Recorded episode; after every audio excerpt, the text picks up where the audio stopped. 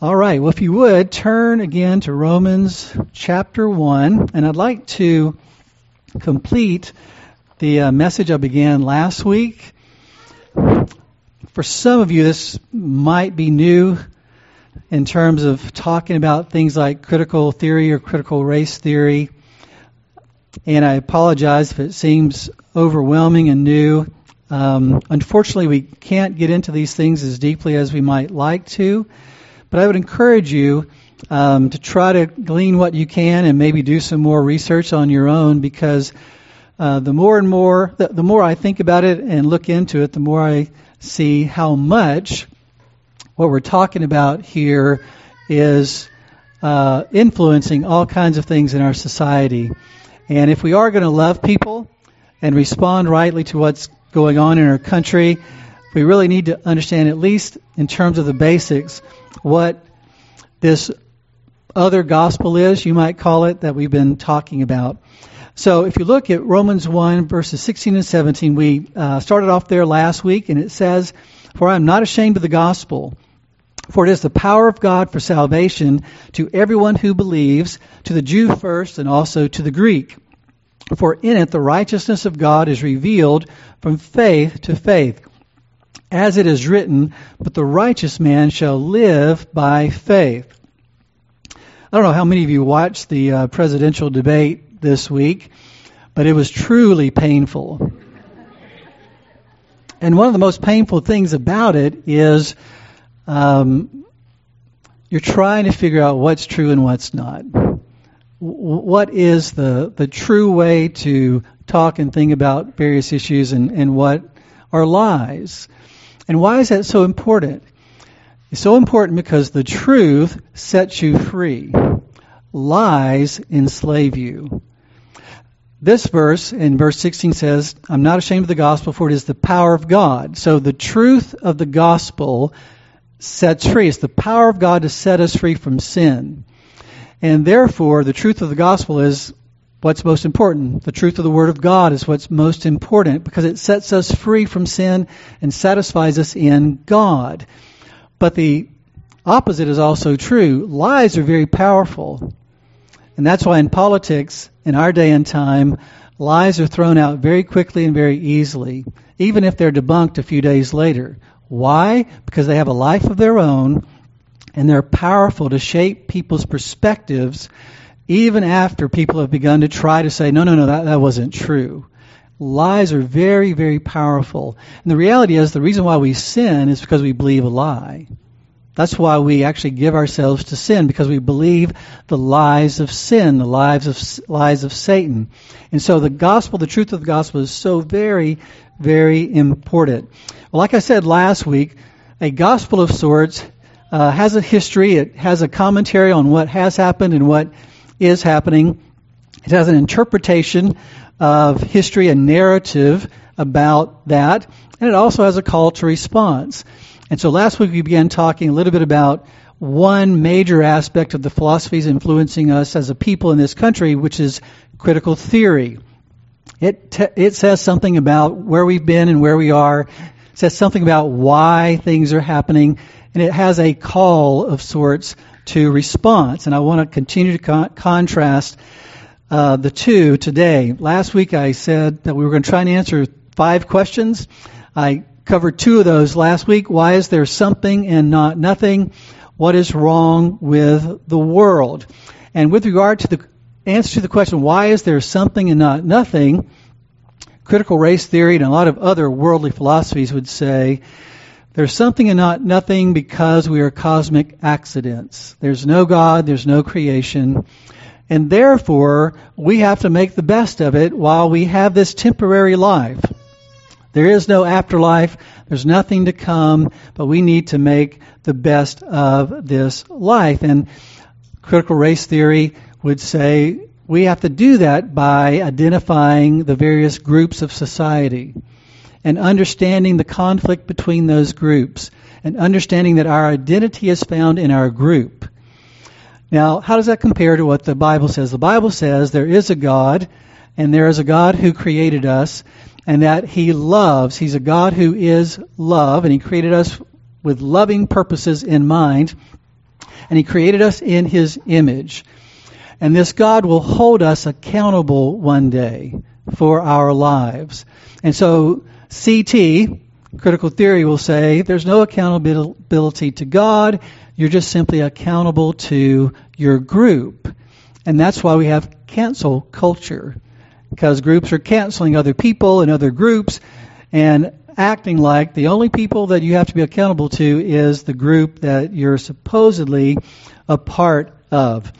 And so we talked about that a little bit last week. Uh, secondly, we talked about the question what's wrong with the world? And critical theory would say the problem with the world is that the world has oppressors, oppressors and oppressed. And so the problem with the world or the sin in the world is oppression. And therefore, what we need is to be free from oppression. Now, oppression isn't necessarily me going to someone and beating them up or putting them in jail or doing something to them physically. Oppression is simply imposing my values and norms and expectations on them, saying you ought to live this way. The implication of that is you've got different kinds of oppressor groups. White people oppress other uh, races, according to critical theory. Males oppress women. Cisgender people, or people who identify with their birth sex or biological sex, oppress transgender people and other people who identify differently. And Christians oppress other people. Why is that? Are we throwing people in jail? Are we trying to keep people from having uh, freedom of religion? No. We oppress them because we have expectations and norms and values that we think they ought to also have. That's why there's a pushback against Christians. It's because it's the oppression of you saying that God says that's wrong. It's the oppression of you saying God says this is the way you ought to live. That is seen as oppression. And therefore, that is the real sin. And if you think about it, that's why we hear what we hear from the culture. Well, I want to go on to the next three just briefly and highlight some other things that hopefully will be helpful for you to understand maybe some of the things that you're hearing and what's going on in our society. Um, the third thing is the whole issue of how do we fix it? Obviously, as Christians, we would say the problem is sin, that all of us have sinned and fall short of the glory of God.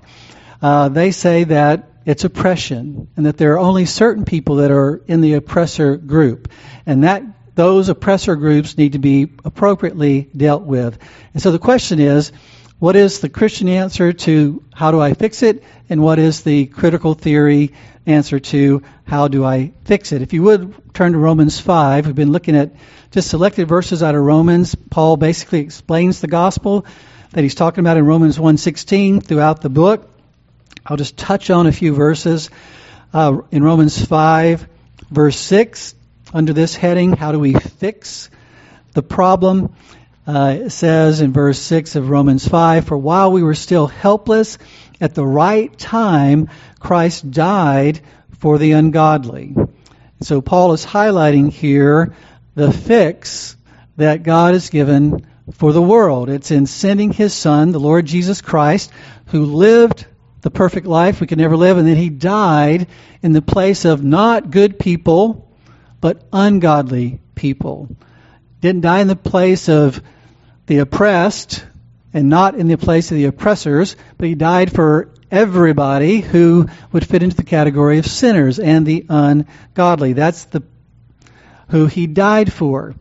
And so the gospel declares that the only way for this world to be fixed, and the world will be fixed one day. Uh, that's what the new heavens and the new earth are all about. But the only way that that could happen was if God did something. Not we do something, but God had to do something, and He sent His Son to be a substitute for us. But CT says something different. They would say, we fix ourselves. There is no God to save us from their perspective. And therefore, we have to fix ourselves. We have to save ourselves. And if the problem is oppressor groups who are oppressing people with wrong values and norms and expectations, Im- imposing those norms and expectations and values on other people, then change, salvation comes by changing the narrative, changing the story so that you can change the norms and values in society. It's exactly what uh, liberation is all about. It's about liberating people from those norms and values and expectations that people have of them, either based on Christianity or based on something else. That, that's why people want to be liberated. And like I was talking with Linda earlier, there's an interesting uh, sort of contradiction, I think, in my mind. On the one hand, uh, critical theory is arguing for the individual's complete freedom to do and be whatever they want to do and be. And yet at the same time, there's a radical dependence on the state to bring about the equality that's required.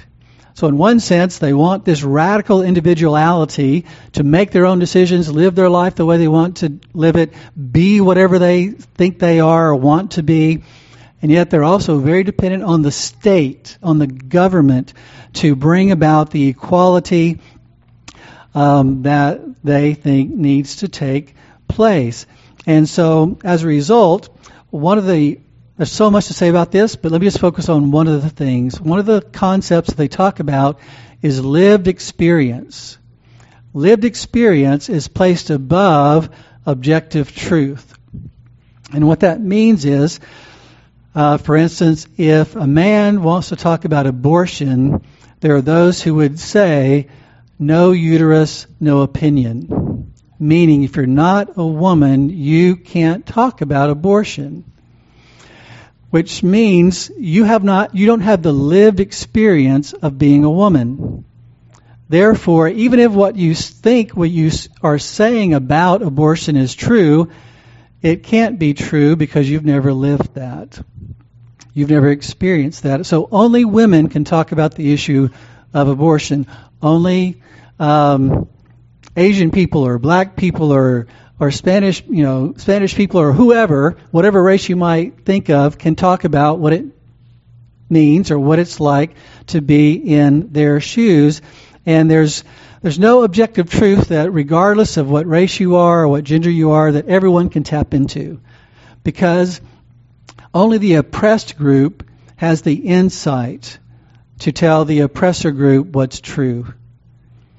That's very, very complex in various ways, but it's very interesting and very important for us as Christians. Like I said, they, they are anti Christian because we say, yes, there is a right way to live. And one important point about this is that if you say this is the truth, this is, this is the objective reality, if there's a discussion about how much um, political, excuse me, how much um, do we actually see of white police officers shooting black unarmed black men? How much does that really happen? They would say it doesn't really matter what the facts are.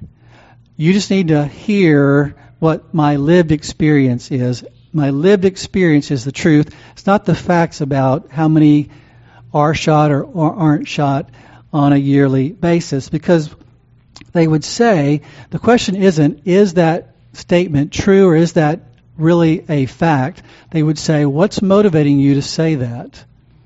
The question isn't, is it true or objectively true? It's, why are you saying that? Are you saying that just to pre- preserve your dominance over me? Are you saying that to pursue your own selfish ends? It's basically a, a judgment of motives, not an evaluation of facts. And so as a result, uh, you've got people who are pursuing the salvation of our nation based on lived experience, not based on objective facts. And that's why we're having the conflict that we're having. And ultimately, it undermines any appeal to the Bible. If you say, this is what the Bible says, they would say, I don't care what the Bible says. I know what I've experienced. I know what I believe to be true, my lived experience. And so if you get into discussions with people, don't be surprised if they don't value your appeal to research, or they don't value your appeal to objective truth in Scripture. for them, that is not the basis for what is uh, true.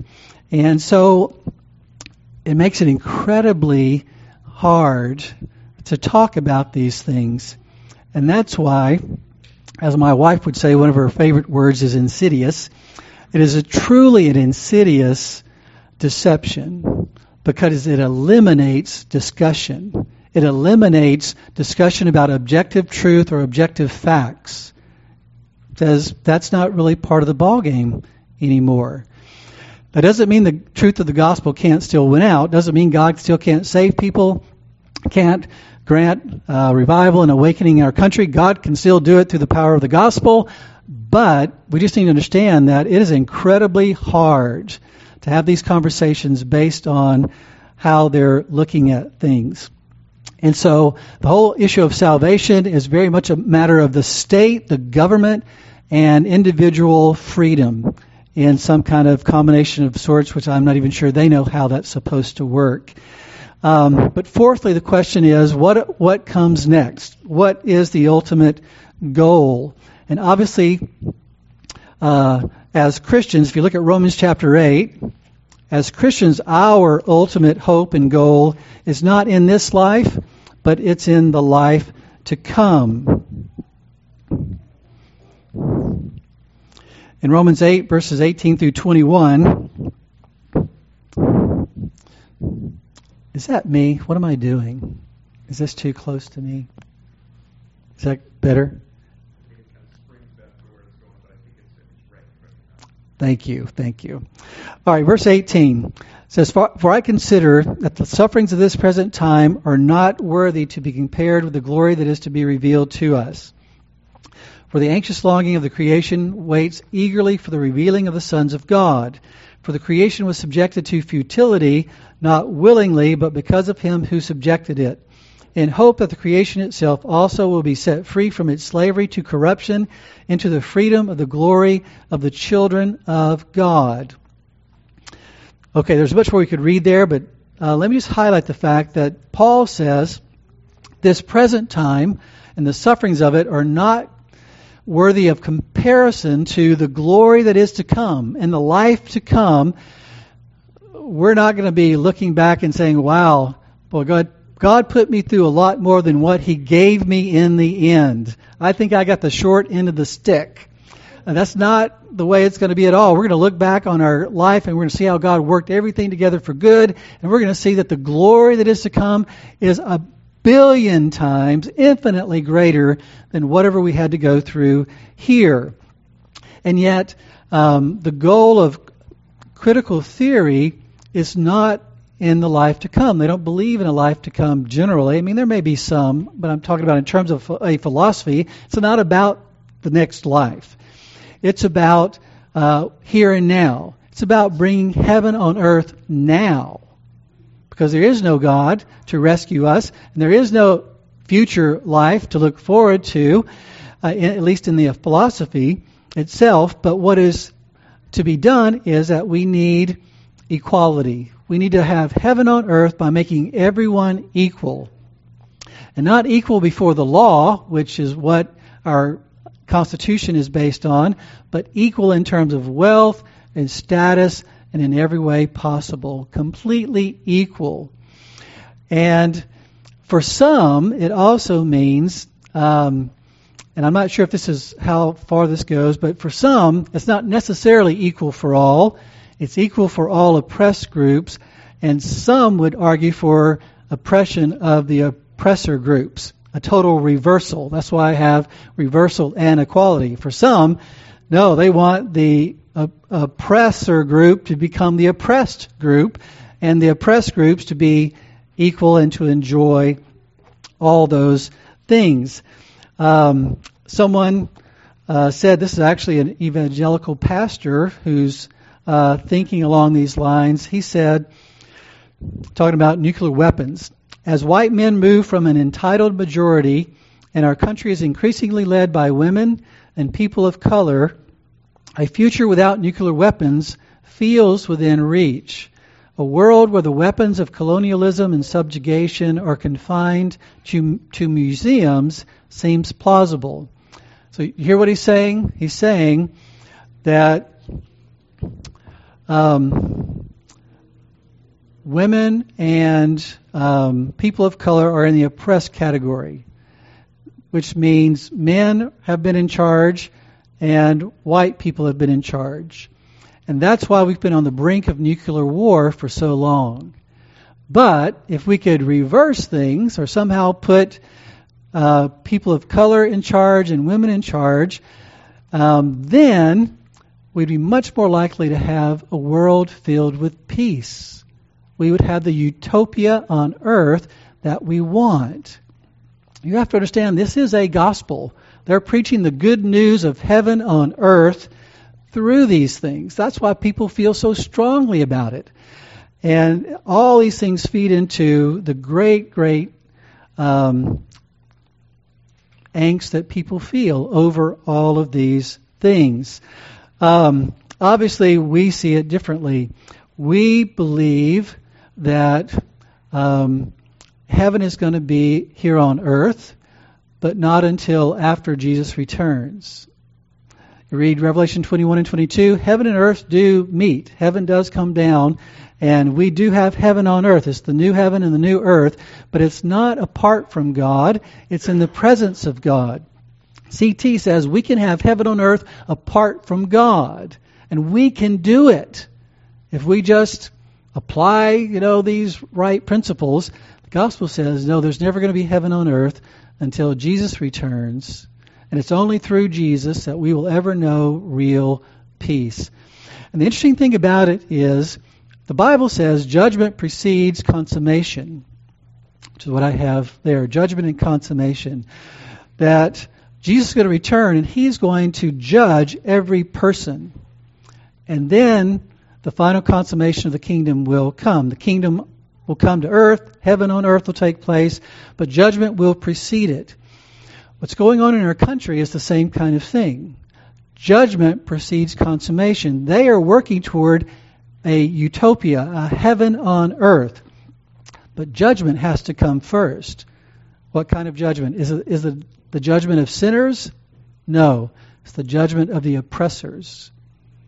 The oppressors must be judged oppression must be judged. Those things must be dealt with so that heaven on earth can take place.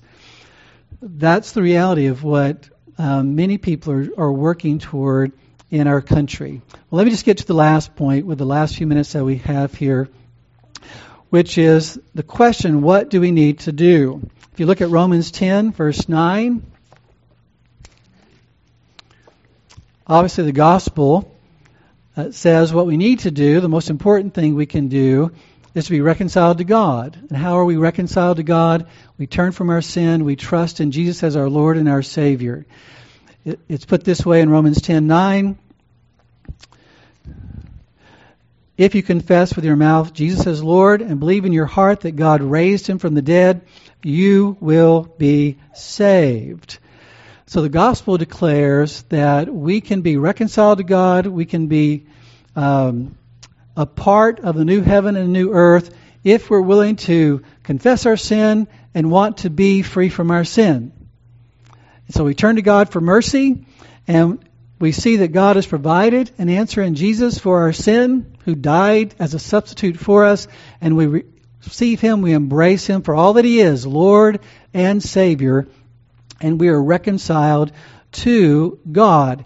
And then we seek to live our lives in obedience to Christ, depending on the Holy Spirit to help us do that. That is the response to the gospel that we're called um, to pursue. With regard to CT or critical race theory or critical theory, it's more along the lines of wokeness and activism. Wokeness means I realize the the reality of the different groups that people are divided in, and I become awake to the oppression that are that is taking place between these different groups. and I become an activist. I become work someone who sees it as their moral duty to free groups from oppression. Now, the way that applies is there, there's this group called Antifa. Some people would say it's an idea, some people say it's a real group, but it's a real group. Um, at least there's one guy I know that's a real guy who, as a member of Antifa, uh, during a protest, uh, there was a Trump supporter who was saying some things he didn't like. He walked over with a bike lock and hit him on the head. Now, the interesting thing about that is the gentleman who took the bike lock, member of Antifa, hit this Trump supporter on the head, uh, had taught ethics at a local university. Now, most people would say taking a bike lock and hitting somebody as hard as you can on the head is not the right thing to do. But the interesting thing about it is when you embrace critical theory, the idea is someone has said if you listen to what they talk about, they rarely talk about moral duties like honesty, kindness, patience, chastity, marital fidelity, or self control. Because it, it's all about dismantling unjust structures. So it doesn't matter how you do it, you just need to do it. You just need to be an activist trying to relieve groups and free groups from oppression. Doesn't matter if you have to do it dishonestly. Doesn't have to doesn't matter if you don't do it in a kind way. Those values aren't at the top of the list. The top of the list is free people from oppression. And if you have to loot to do it, you loot to do it. Wh- whatever it takes. And, and that's the perspective. That's how they would say, I am morally bound to set people free and to use whatever means I have to use. And if you've ever wondered why things are the way they are in our political system, that says a lot about it right there. Do whatever you have to do to gain what you believe is the utopia that you're longing for. And so the good news is that though that is the reality of where we are, the gospel still triumphs. God still triumphs. God is still going to keep his promises. God is still going to fulfill his purposes. No one can thwart the hand of God, not even the most devoted uh, social justice warrior. It doesn't matter what they do, in a sense. It does matter in the sense that we should be concerned about righteousness in our country. We should be concerned about the honor of God in our country. We should be concerned about people um, actually experiencing the good rather than evil in our country. The Bible says, do good to all men. So, on the one hand, we don't have to be afraid that this is going on. We need to understand it. We need to understand how to talk with people about it, but we don't have to be afraid. And yet, we need to be committed ourselves to righteousness. We need to be committed ourselves to pursuing what is good for all people. We should love our country, love the people in our country. We're not talking about loving the dirt we stand on. We're talking about loving people in our country. And therefore, the gospel is crucial because you've got all kinds of testimonies of people like C.S. Lewis that were atheists. And in a sense, they, um, he would say, I, uh, was drug into the kingdom kicking and screaming. Well, that might be the case more and more in our day and time, but God is able to change people's hearts and change society. So we should be diligent to pray for our country. We should be diligent to lovingly, patiently, but clearly share the truth with those who have embraced lies and we should seek to point people to Christ as the only way you're ever going to experience a true utopia. The only way you're going to experience true uh, new heavens and new earth. Ultimately, this philosophy is not going to satisfy because it's not going to bring heaven on earth. And people are eventually going to get tired of having to work their way into some kind of social, cultural acceptance. They're going to get tired of being under a works oriented system, and that's what it is. If you want to be a part of this system, if you want to be accepted, you have to live up to this standard. And the gospel is, going back to Romans 1, but the righteous by faith shall live. We're, we're righteous before God simply based on what Christ has done for us alone. And that is a very, very freeing thing. I don't know how you come to church on Sundays, but many times I come to church on Sunday and I have to preach, and I'm very aware of my sinfulness. I'm very aware of how I failed during the week to love like I should have loved. The only way I can get up here is if I believe the gospel that we're saved by grace through faith alone in Christ. And it's what gives me joy in preaching and what gives me joy in the future is knowing that there is a utopia that's to come, but it's only in and through Jesus. But right now we're called to fight and we're called to love. We're not called to go around hitting people on the heads with bike locks. We're called to love them even if it means laying down our lives for them. And God will be glorified as we do that. Let's pray. Father, we thank you that we can find encouragement from your word and, and find some perspective from your word on what's going on in our country. There's so much more that we could have touched on and talked about. But I pray that somehow you would just take the, the overview that we've tried to do the last couple of weeks and help us to see where people are coming from. Help us to see maybe ways in which we can talk to them and yet understand why they might see it totally different than we do. But I pray that regardless, we would love people, that we would be filled with compassion and mercy, that we would seek to speak the truth in love and not be afraid to speak the truth, and that we would pursue righteousness, that we would pursue what is truly good for all people in our country, and that would truly preserve our freedom of religion and speech and the things that are truly good for all of us in this land, and ultimately uh, for the glory of your name and for the progress of the gospel. So, Father, please encourage our hearts. May we rest in all that you've done for us and all that you've promised us, and may we live uh, radically loving lives in the midst of a very, very uh, difficult situation. Uh, we love you and we thank you. In Jesus' name, amen.